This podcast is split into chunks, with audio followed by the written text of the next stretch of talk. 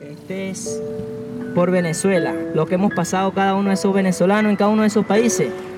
Espero que agarren fuerza cada uno de esos emigrantes en cada uno de esos caminos, los caminantes. Es todo un país que grita falta poco, es una libertad que casi toco, es un país entero que ya se cansó de lo que era maduro y que ya se pudrió. Teníamos tiempo sin llenarnos de esperanza y que estuviera a nuestro favor la balanza. Que la emoción que tengo es como del tamaño de todo lo que se ha robado todos estos años. Ya yo deseo de que se terminen esas páginas de venezolanos en. Quiero que todos sepan que van a volver, que ha sido difícil pero vamos bien. Hemos sufrido tanto, hemos pasado mucho, pero somos guerreros. Yo todavía lucho y es que yo decido seguir en esta guerra porque yo quiero que mi hija nazca en Venezuela y no podemos permitir que solo un grupo de asesinos decida nuestro camino. No quiero aceptar, ya no me quedan ni amigos si es que todos se marcharon y fue la necesidad, no lo puedo curvar. Esta es una canción que en la TV no va a sonar porque allá la verdad no la quieren televisar. Más importancia tiene un artista que se va a casar que un estudiante muerto cual olvidará. Ya Jason tiene varios años que no ve a mamá, tampoco puede salir del país en donde está. Aún no le dan los papeles que necesita y puede ir a cualquier lado menos a Venezuela. Vive alquilado en una habitación pequeña donde soporta los insultos de la dueña. En una corchoneta llora cuando no lo ven y cuando su mamá lo llama le dice todo está bien. Pero él se para tempranito porque tiene fe. Con su gorrita colocada a cantarle usted. Y él sabe que no puede dejar de hacerlo porque es que su familia en Venezuela tiene que comer. ¿Tú crees que es justo que la cosa esté tan ruda y que estos desarmados hayan quemado la ayuda? ¿En qué cabeza caben que lograron un avance? Él no sabe cuántos pacientes se mueren de cáncer. Él no sabe cuántos hospitales no tienen insumo. Él no sabe cuántos niños no comen un desayuno. Él no sabe cuánta gente en la calle está robando. Porque el sueldo que él ofrece no alcanza ni para un cilantro. Pero qué rico es que sus hijos coman bien, que sus hijos vistan bien, que sus hijos estén bien. Porque cuando ellos se enferman no acuden a lo de allí. Yo no he visto a ninguno de sus hijos en el CDI. Me vas a decir tú a mí que tú comes lo que trae CLA. Me vas a decir tú a mí que tú sufres cuando no hay gas. Me vas a decir tú a mí que te ha pegado la inflación. Si cada día estás más gordo y el pueblo en desnutrición. Ya esto se está acabando, ya no aguantan la presión. Cree que será un jamón, que fácil me voy en avión. A cualquier parte del mundo que vaya será señalado como la plaga más brutal que Venezuela haya afrontado. Y a todos los artistas que apoyan su estupidez, cuando esto se termine yo no sé qué van a hacer. Por la plata baila mono y por eso es que se jodieron. Diferencia entre Ramírez y Rocky Valero. Venezuela nunca antes había vivido este infierno, pero tengan karma mi gente, que en la vida nada es eterno.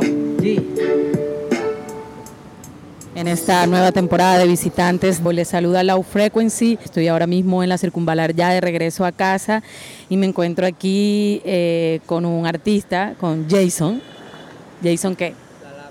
La Lama. Bueno, Jason está aquí, acaba de compartir esta canción.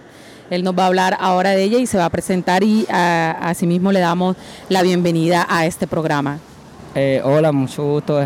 Jason, eh, un extranjero más de esta de esta pandemia, de esta crisis económica en Venezuela. Estamos aquí en Colombia, en Barranquilla. Gracias a Dios, la gente de Barranquilla muy humilde, muy sencilla y nos ha ayudado bastante.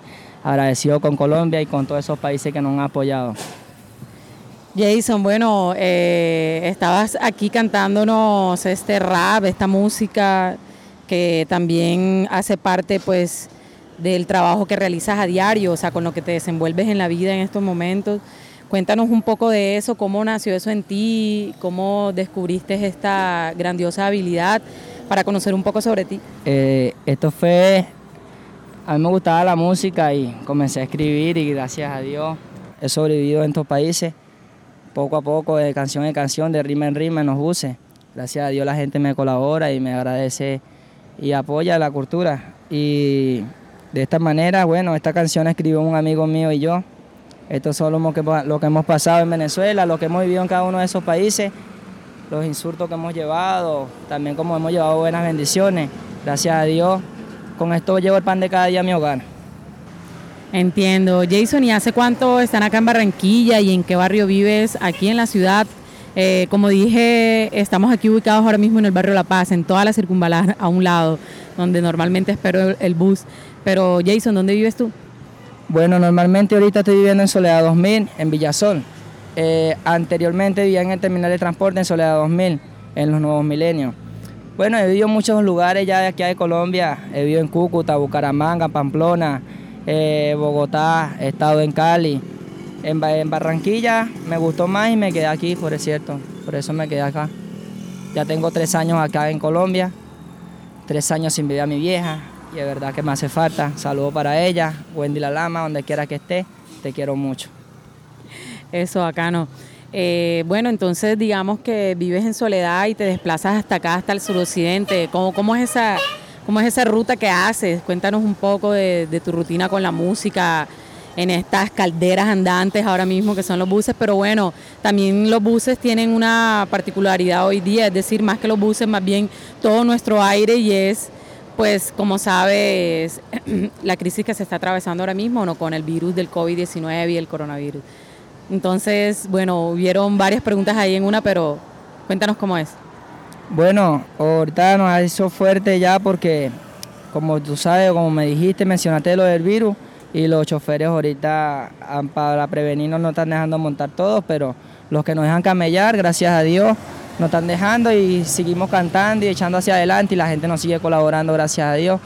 Y bueno, yo me he dirigido a muchas ciudades de aquí de Colombia en mula, ¿viste? Porque a mí me ha gustado hacer guerreros y cosas y me he venido con varios amigos, hemos ido a Cúcuta, de Cúcuta nos fuimos a Bucaramanga, en Mula, pasamos por Pamplona, el Páramo de Berlín, pasamos mucho frío ahí, hambre, susto, se murieron unos niños por el frío y bueno, ahí echándose adelante como guerrero. ¿Cómo es tu rutina?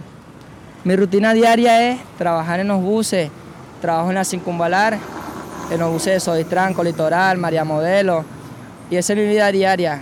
Eh, cantar y conseguir cada día el pan de cada día y luchar por lo mío. Claro, los buses tienen ahora esta nueva particularidad, más, que los buses, más bien nuestro aire completamente eh, invadido por este cuerpo extraño, que bueno, eh, digamos que en Barranquilla en estos momentos está, está elevado ¿no? el alto de contagio, pero no vamos a hablar de eso en estos momentos. me voy a centrar en, en lo otro. Mis paradas de trabajo son de La Morillo a 7 de abril, de 7 de abril a La Cordialidad, de La Cordialidad al semáforo de La Paz, eh, de La Paz me bajo en la 27, en la 38. Mi ruta de trabajo diaria no es la circunvalar nada más solamente. He ido a muchas partes, he ido a Barranquilla, al norte, he ido al Buenavista, he trabajado en muchos lugares realmente aquí en Barranquilla. Y gracias a Dios, como te dije, la gente de aquí es muy humilde, muy sencilla y nos han apoyado bastante y son muy alegres. Me gusta aquí en Barranquilla porque la gente es muy alegre, no es como en algunas ciudades de aquí de este país. Bueno, bacano, gracias por el cumplido a nuestra ciudad. Eh, ¿Qué te parece si compartes un poco de tu música otra vez? Claro que sí, te voy a cantar una que le estaba escribiendo a mi mamá y esto dice así. Con sentimiento Voy a decir lo que siento, perdóname mamá si algún día te falta el respeto. Lo que pasa es que no tenía conocimiento en esto, pero ahora sí comprendo mamá y lo lamento. Yo recuerdo cuando era un niño. Cuando me abrazaba mamá, cuando tú me dabas tu cariño, pero ahora que estoy lejos de ti, ya te extraño y me hace daño, ya me cuesta sonreír. Y cuánto yo quisiera volver a mi país y estar contigo, compartir como antes, con mi familia y mis amigos. Y no te preocupes por mi mamá, que aunque yo esté lejos de ti, Dios siempre estará conmigo. Yo recuerdo que cuando me corregía te respondía y de eso me arrepiento hoy en día. Ahora le pido a Diosito todos los días que me la llene de bendiciones, mamá, mucha alegría. Ya.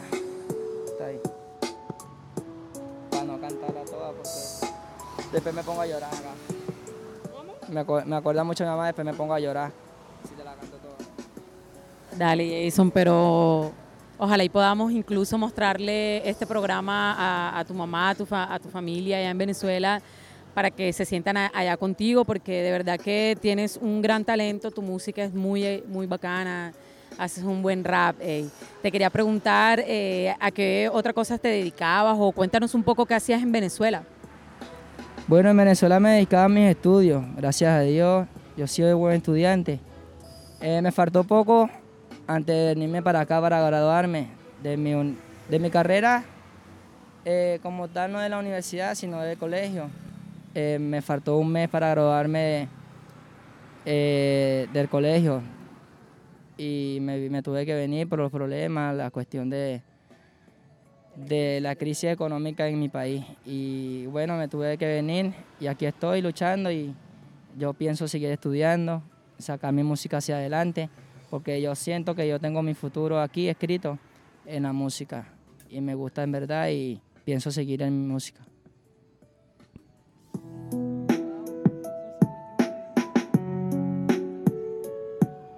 Bueno, acá vivo con mis dos hermanos, ellos han sido el apoyo de estar acá, ha sido la fuerza de seguir luchando, porque de verdad que si fuera estado solo, yo no hubiese aguantado todo esto solo. Gracias a Dios mis hermanos me han dado la fuerza. Hemos estado aquí los tres solos. Mi hermano el mayor tiene 25 años, mi hermana tiene 16, yo tengo 18 años de edad y bueno, aquí luchando, siguiendo como un guerrero. Eso, Jason, bacano, bacano que, bueno, al menos tengas esta oportunidad de eh, lograr, pues, conseguir lo que necesitas a través de la música. Eh, bueno, Jason, eh, ha sido un gusto de verdad conocer tu historia. Creo que de pronto la gente también al escucharte se va a sentir identificado. De pronto quisiera que, en este momento te despidieras de, de este programa, de este capítulo que hemos hecho aquí de manera improvisada en la propia calle, que es donde te desenvuelves. ¿Qué mensaje le quieres llevar eh, a la gente o si le quieres decir algo a tu familia, algo que quieras compartir ya finalmente con nosotros? Bueno, el mensaje hacia mí, de mí hacia toda Latinoamérica entera, es que valoren lo que tienen, porque uno no sabe lo que tiene hasta que lo pierde o lo tiene bien lejos y verdaderamente le hace mucha falta. Y el mensaje para mi familia es que la quiero mucho, que no se preocupe por mí, que gracias a Dios aquí estoy bien.